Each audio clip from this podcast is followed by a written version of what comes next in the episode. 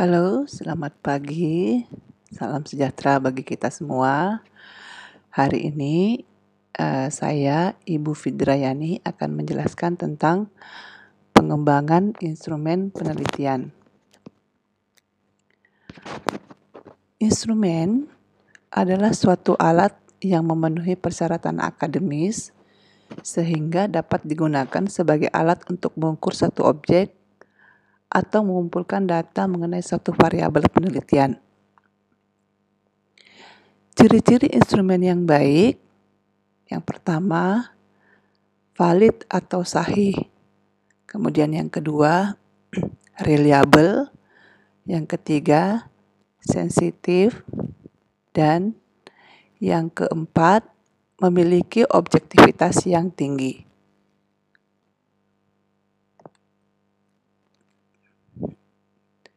Setiap instrumen memiliki uh, validitas dan reliabilitas. Jadi validitas itu adalah bagaimana seharusnya alat itu uh, bisa mengukur apa yang kita mau ukur. Validitas itu ada beberapa macam. Di antaranya adalah validitas rupa, isi, konstruk, kriteria, eksternal, dan prediktif. Sedangkan reliabilitas adalah bagaimana konsistensi alat ukur ketika dipakai dalam proses pengukuran. Cara menentukan reliabilitas yang pertama dengan tes retest, yang kedua dengan tes belah dua atau split half, yang berikutnya adalah bentuk ekivalen. Nah, Pertanyaan berikutnya adalah bagaimana cara menyusun uh, instrumen. Menyusun instrumen sangat mudah. Yang penting variabel yang kita gunakan itu jelas. Jangan sampai variabel kita tidak memiliki dasar teori yang baik. Karena apabila memiliki dasar teori yang baik, maka kemungkinan akan menemukan dimensi-dimensinya seperti apa konsepnya, kemudian teorinya dari siapa saja. Jadi uh, sebagusnya uh, sebuah instrumen itu harus uh, disandarkan pada teori yang uh, bagus ya, pada teori boleh boleh dari satu teori atau beberapa teori.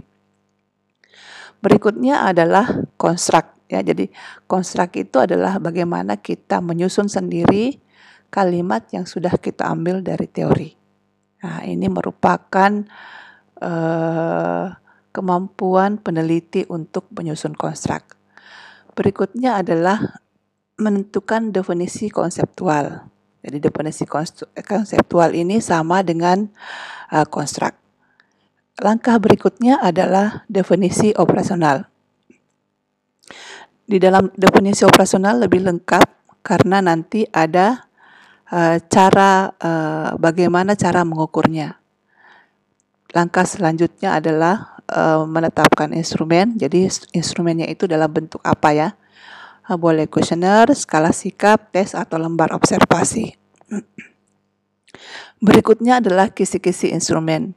Kisi-kisi instrumen itu disajikan dalam bentuk matriks ya. Jadi dalam kisi-kisi itu nanti sudah ada keterangan yang jelas bahwa poin nomor satu, nomor dua, dan seterusnya itu pada dimensi apa. Langkah selanjutnya adalah penulisan butir instrumen.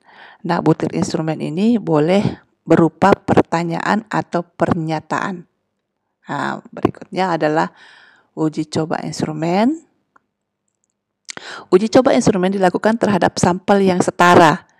Jadi sampel yang setara itu maksudnya uh, subjek atau responden yang kita pakai untuk uh, uh, mengambil data pada penelitian itu sama dengan sampel data ketika menguji instrumen.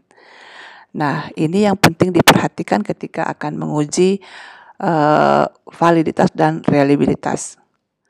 Berikutnya setelah dilakukan uh, uji coba, uh, kita memperbaiki ya revisi instrumen yang yang kurang baik ada beberapa teknik yang yang dilakukan ketika uh, instrumen kita kurang baik. Yang pertama adalah menghilangkan bagian yang uh, kurang baik, yang kedua memperbaiki dan menguji ulang.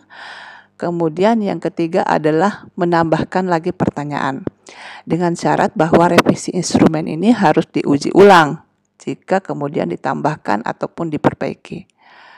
Langkah selanjutnya adalah finalisasi instrumen. Finalisasi instrumen adalah menyempurnakan instrumen, format dan sebagainya. Kemudian yang langkah terakhir adalah memperbanyak uh, instrumen ketika akan diujikan ya.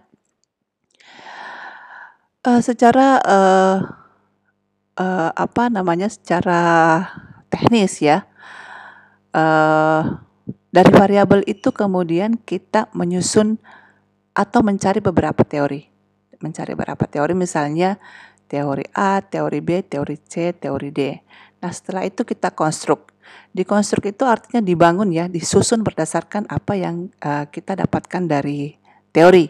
Nah, kemudian disusun definisi operasional, kemudian masuk ke indikator, kemudian masuk ke uh, butir uh, uh, item ya atau butir soal. Nah, saya kira itu cara membuat uh, instrumen, langkah-langkah membuat instrumen dengan mudah. Sekian, terima kasih. Assalamualaikum warahmatullahi wabarakatuh.